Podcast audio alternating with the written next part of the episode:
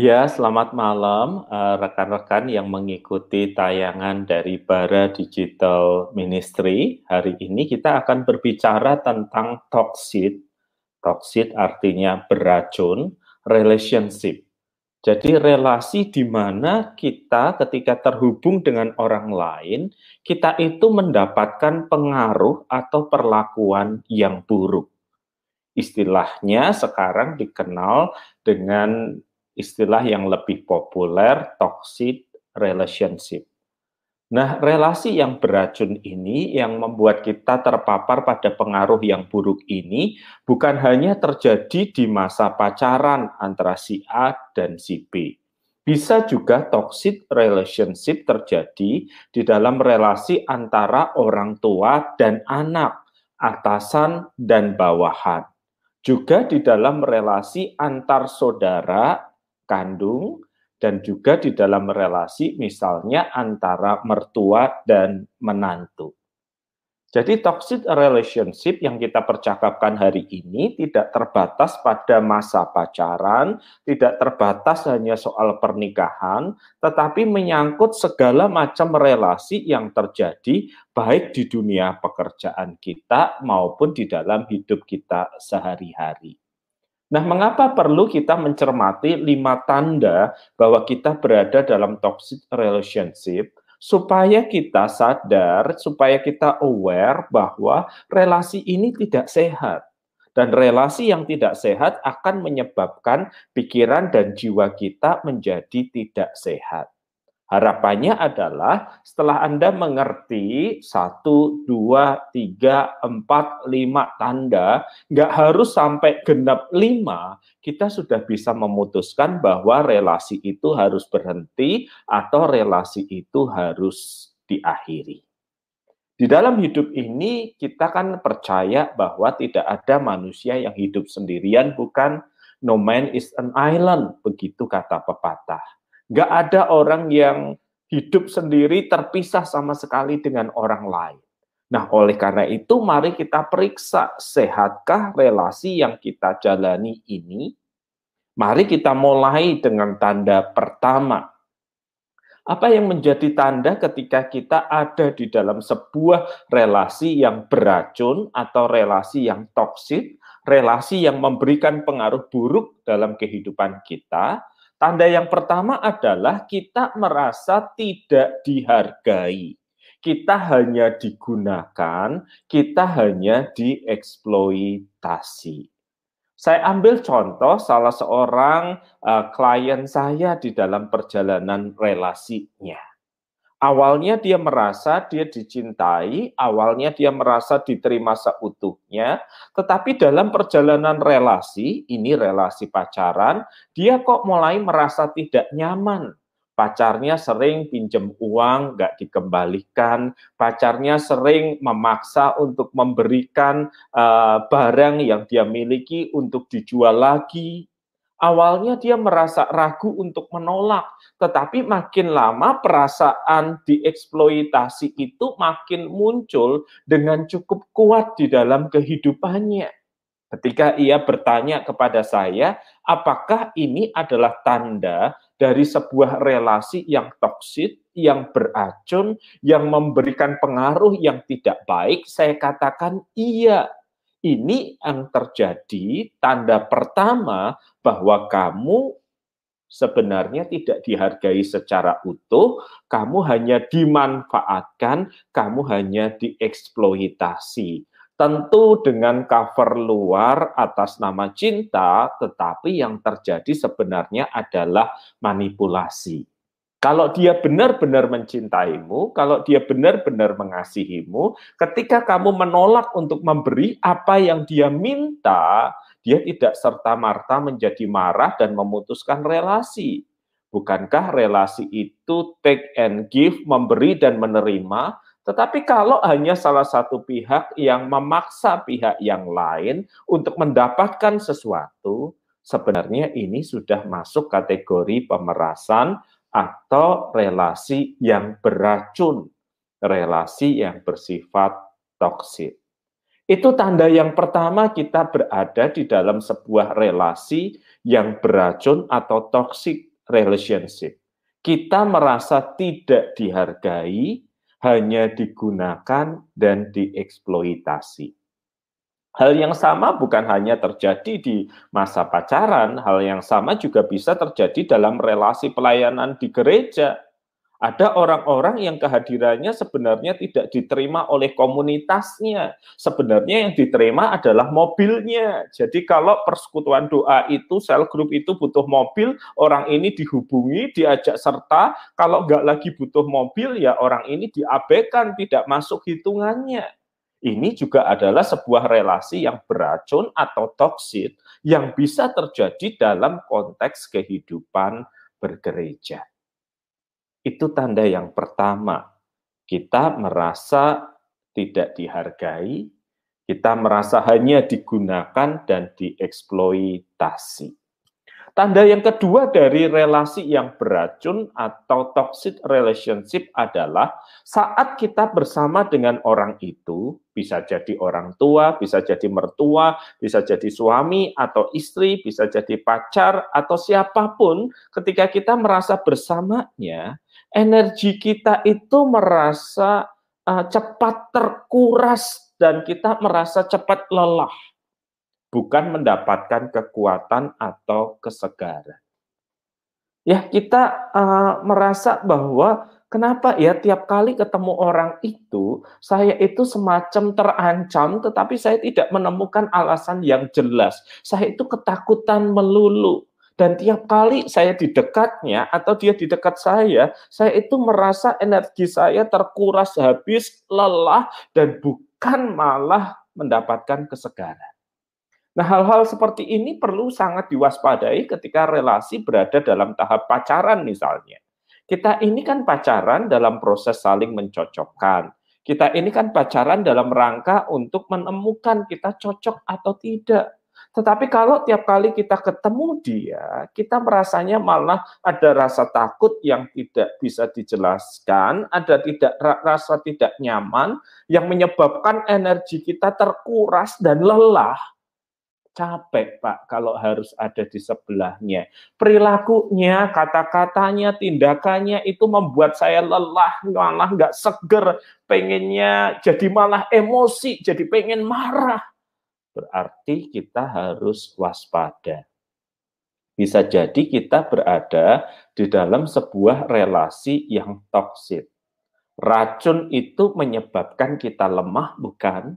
Racun itu menyebabkan kita tidak berdaya, bukan? Racun itu menebarkan ketakutan, bukan?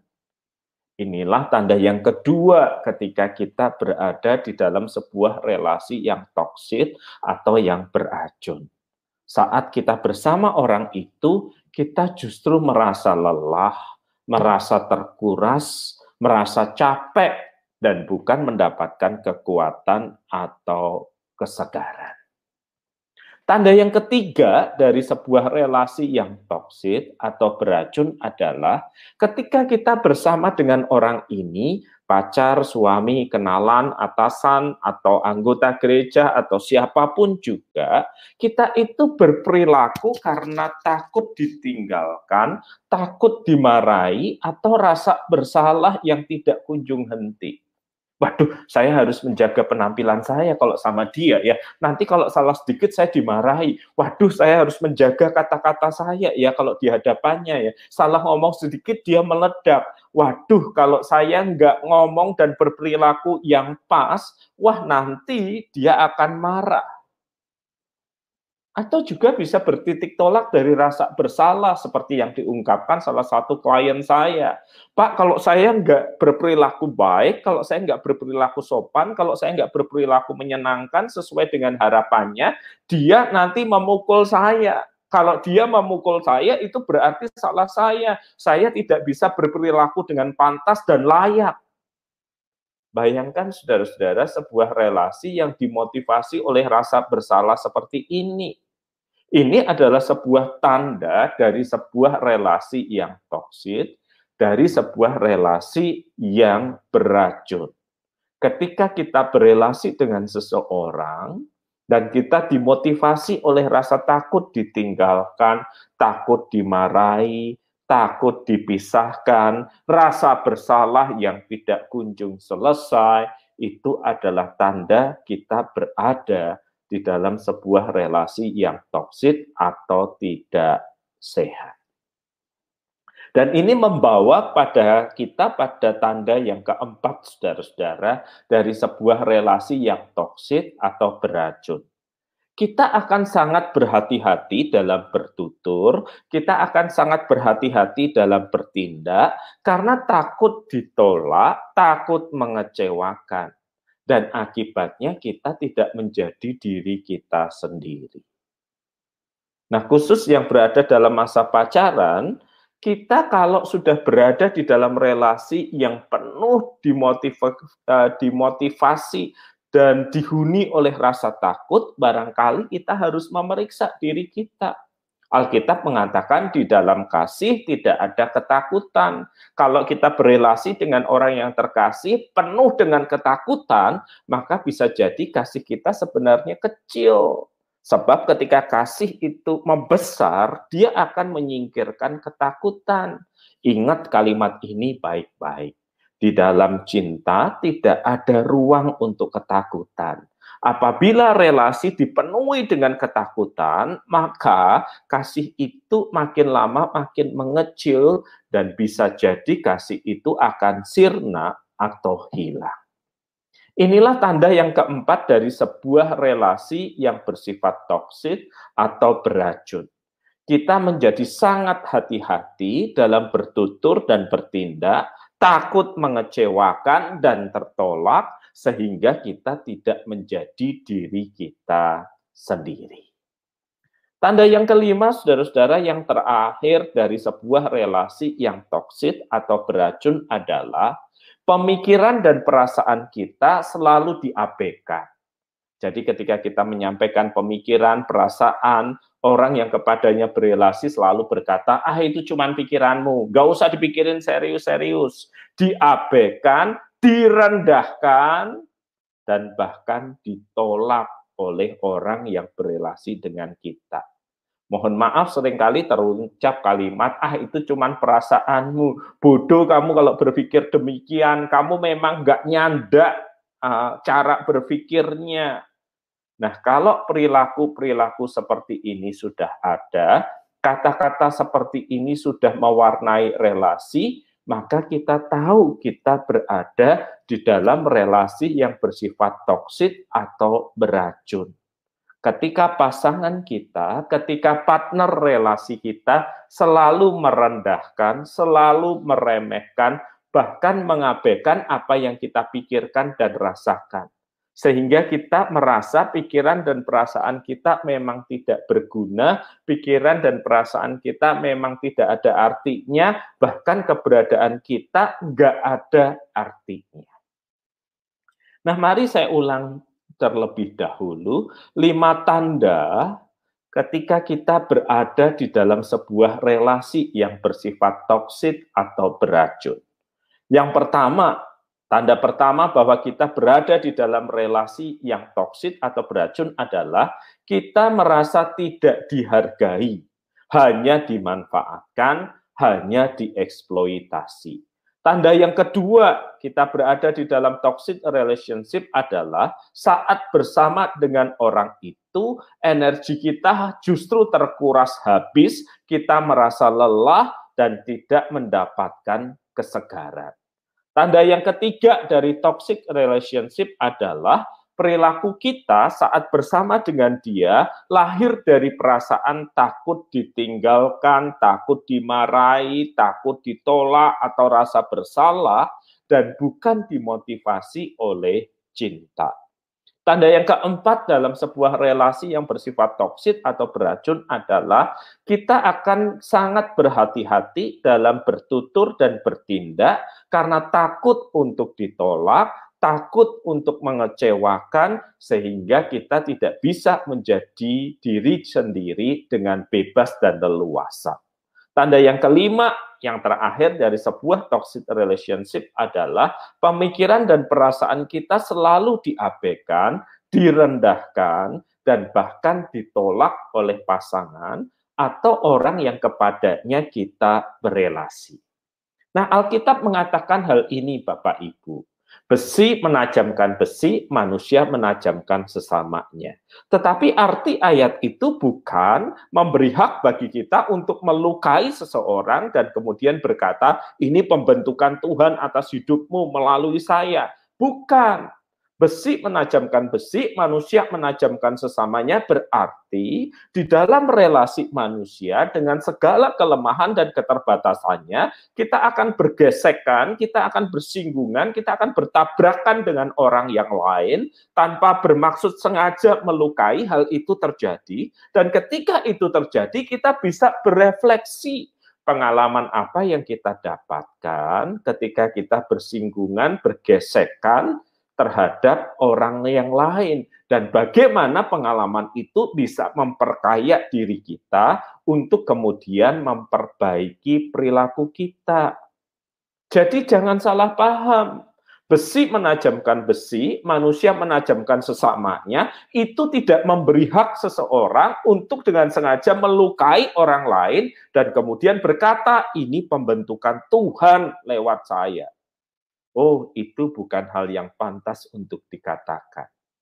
Besi menajamkan besi, manusia menajamkan sesamanya, artinya di dalam gesekan, tabrakan, persinggungan yang terjadi, orang harus bisa mengambil pelajaran, orang harus bisa untuk berefleksi, kalau begitu, apa yang bisa saya perbaiki dari diri saya sehingga saya tidak melukai orang lain, sehingga saya tidak menyakiti orang yang lain, sehingga lebih mature, lebih bijaksana di dalam kehidupan ini. Jadi mari kita periksa apakah kita berada di dalam sebuah relasi yang toksit atau beracun. Coba tanyakan pertanyaan ini. Apakah di dalam relasi pacaran, pernikahan, rekan kerja di gereja, kita merasa tidak dihargai, hanya dieksploitasi? Apakah di dalam relasi yang ada, kita merasa energi kita terkuras habis dan bukan malah mendapatkan kesegaran ketika bersama dengan orang itu? Coba diperiksa apakah di dalam relasi kita, kita berperilaku, kita menjaga baik-baik kata-kata kita, perilaku kita, karena takut dimarahi, takut ditinggalkan, takut diputuskan, dan bukan dimotivasi oleh cinta. Coba kita periksa relasi kita, apakah kita bertindak dengan sangat hati-hati karena takut mengecewakan dan ditolak, sehingga kita kehilangan diri kita sendiri Coba diperiksa apakah pemikiran dan perasaan kita di dalam relasi selalu diabaikan, direndahkan, dan bahkan ditolak oleh orang yang kepadanya kita berrelasi. Semakin cepat kita menarik diri dari relasi yang bersifat toksik ini, semakin sehat jiwa kita. Ingat, besi menajamkan besi, manusia menajamkan sesamanya, bukan hak untuk sengaja melukai dan memberi pelajaran orang lain, tetapi ayat ini adalah ajakan bagi kita untuk terus merefleksi dan memeriksa diri kita. Sehingga kita bisa menjadi sosok yang lebih bijaksana dan dewasa. Saya berakhir di bagian ini, Pak Buastoni, seandainya ada pertanyaan dari rekan-rekan uh, yang menyaksikan Bara Digital Ministry ini, saya persilahkan. Wow, terima kasih Pak. Lima poin yang cukup menarik buat kita dan memang hal ini sering kali dialami banyak orang dan hari ini ada banyak komentar yang menyampaikan bahwa hal ini memang kadang-kadang dialami juga oleh rekan-rekan kita yang menyaksikan. Namun yang menjadi pertanyaannya adalah ada poin yang menarik di poin pertama ketika eh, rasanya itu dimanfaatkan Pak dan sulit lepas. Pak sebenarnya hal ini itu wajar atau tidak Pak? Karena banyak orang yang mengalami itu dan ada nggak tips dari uh, Pendeta Wahyu Pramudia untuk lepas dari istilah dimanfaatkan ini Pak? Iya, terima kasih Pak Buastoni. Itu pertanyaan yang sangat menarik. Relasi adalah ketersalingan, saling memberi, berarti bergantian. A memberi kepada B, B memberi kepada A. Jadi relasi unsur utamanya adalah ketersalingan.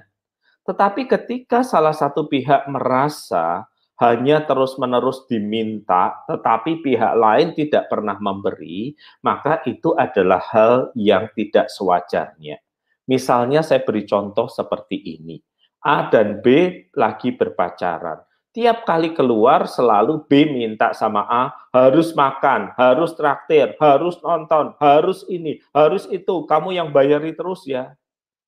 Nah, sementara B tidak pernah mau memberikan apa pun mau bergantian membayar juga tidak, mau melakukan hal yang lain juga tidak, maka kita tahu yang terjadi bukan relasi yang sehat, yang terjadi adalah sebuah eksploitasi.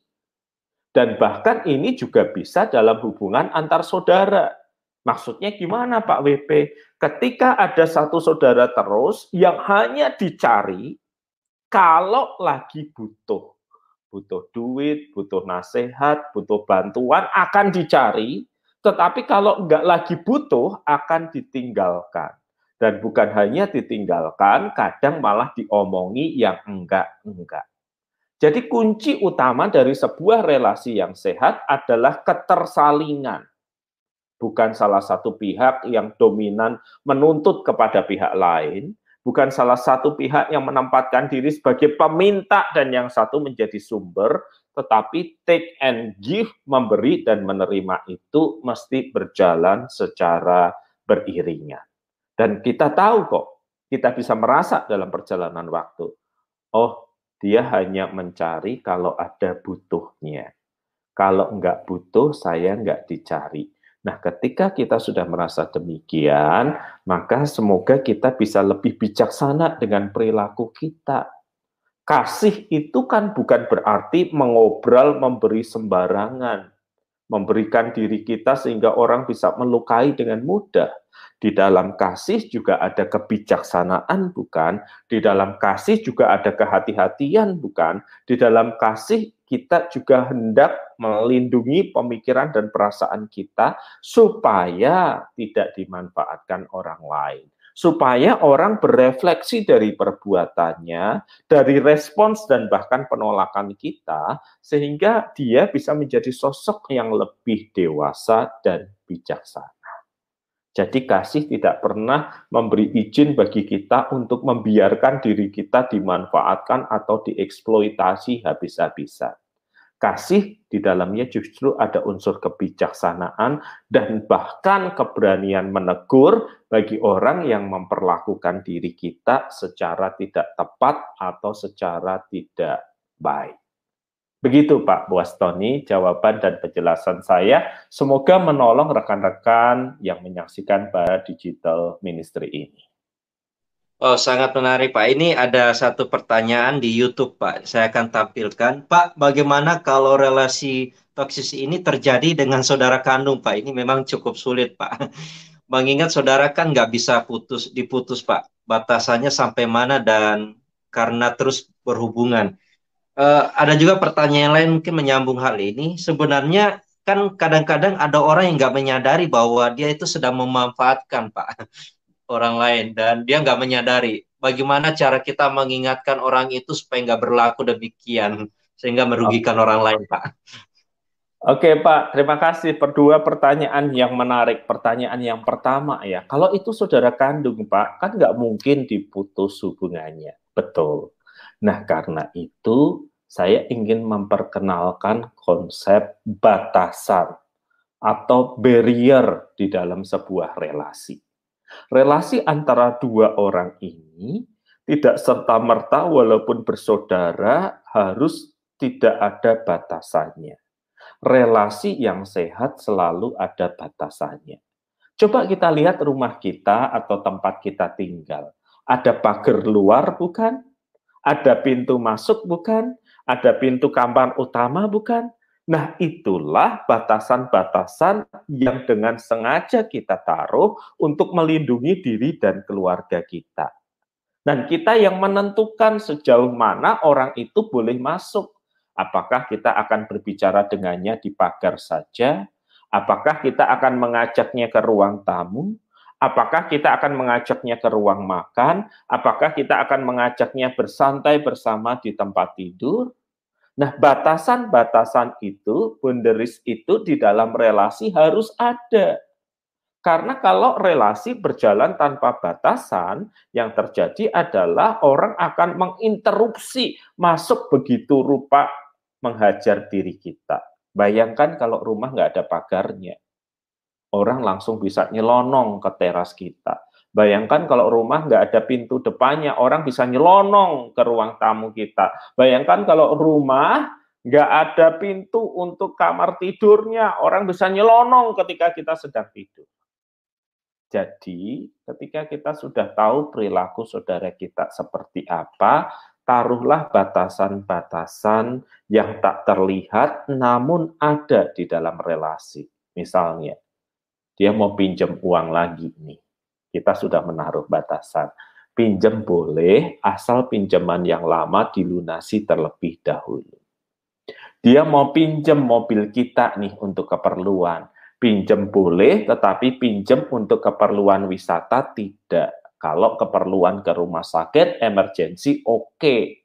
Tetapi kalau untuk keperluan jalan-jalan, kita akan mengatakan tidak.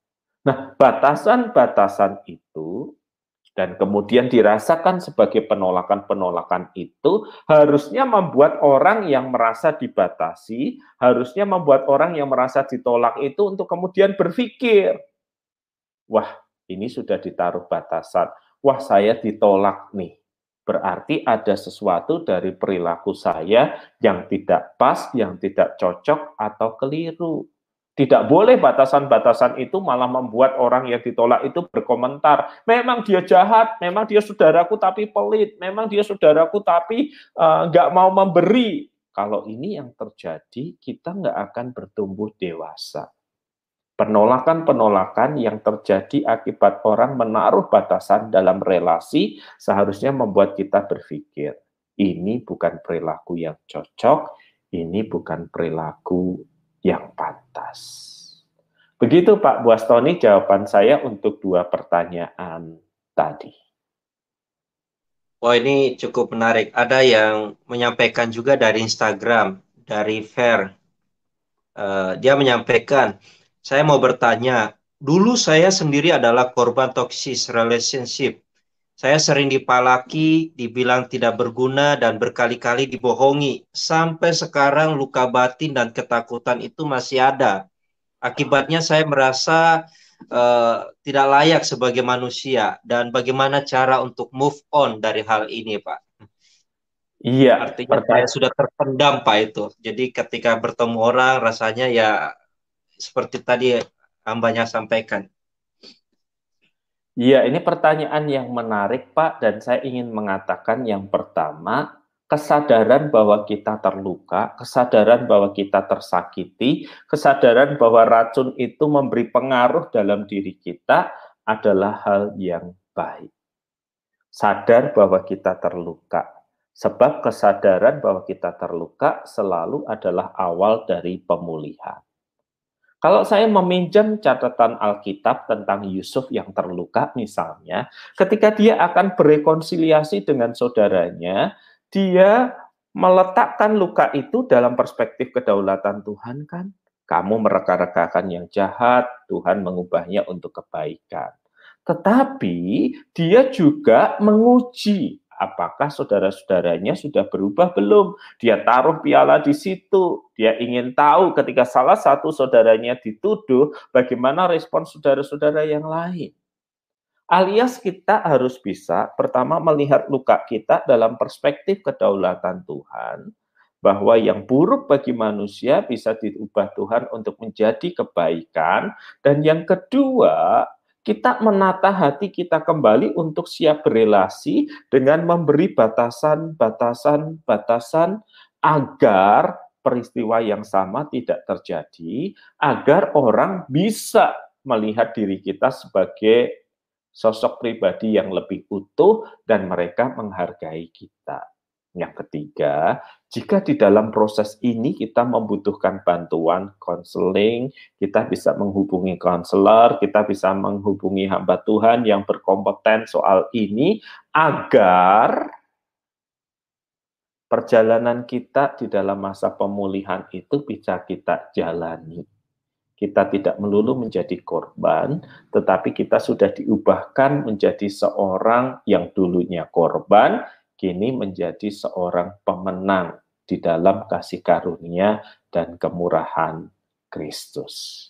Begitu jawaban saya, Pak Buastoni. Wow, terima kasih Pak. Ini uh, satu hal yang sangat baik untuk kita dengarkan dan direnungkan, Pak. Uh, karena keterbatasan waktu, uh, izinkan saya me menyampaikan yang terakhir ya, Pak. Mungkin ada pesan dari Pak Wahyu Pramudia buat kita semua, tips untuk jangan sampai kita menjadi korban bahkan pelaku dari hal ini, Pak, buat rekan-rekan pemuda yang ada. Karena kadang-kadang kita nggak menyadari bahwa itu pun kita lakukan dalam kehidupan kita. Bahkan sudah menjadi korban dari hal ini, Pak. Baik, Pak. Iya, ini yang ingin saya katakan sebagai simpulan dari percakapan kita untuk rekan-rekan pemirsa dari Bara Digital Ministry ini. Satu, kita tidak mungkin terlepas dalam relasi dengan orang yang lain. Di dalam relasi itu bisa ada luka Nah, setiap luka yang ada harusnya membuat kita berpikir, oh kalau kayak begini, kalau saya yang terluka, bagaimana saya seharusnya melindungi diri saya supaya tidak terluka oleh orang lain. Kalau saya yang melukai, harusnya saya berpikir apa yang harus saya ubah dan kendalikan sehingga saya tidak melukai orang lain. Yang ketiga, yang paling penting adalah refleksikan setiap pengalaman dalam relasi ini bukan berdasarkan perasaan kita sendiri. Perasaan kita tidak selalu benar.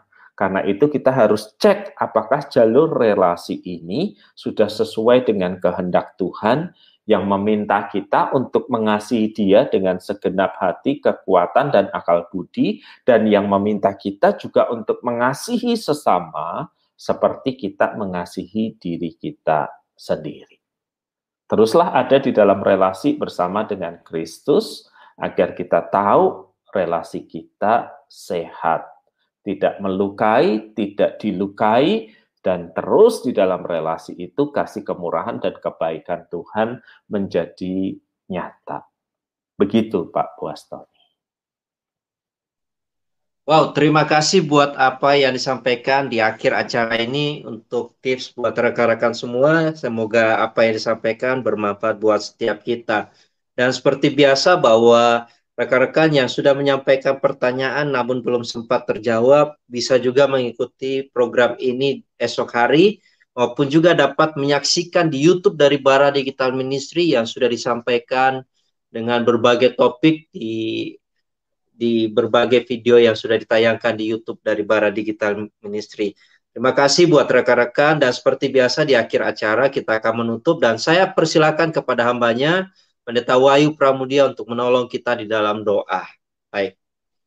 Mari kita berdoa. Tuhan Yesus ajar kami untuk berelasi secara sehat, untuk mengasihi sesama sebagaimana kami mengasihi diri kami sendiri. Sebelum kami menunjuk dan melemparkan kesalahan pada orang lain, biarlah kami terus memeriksa diri kami.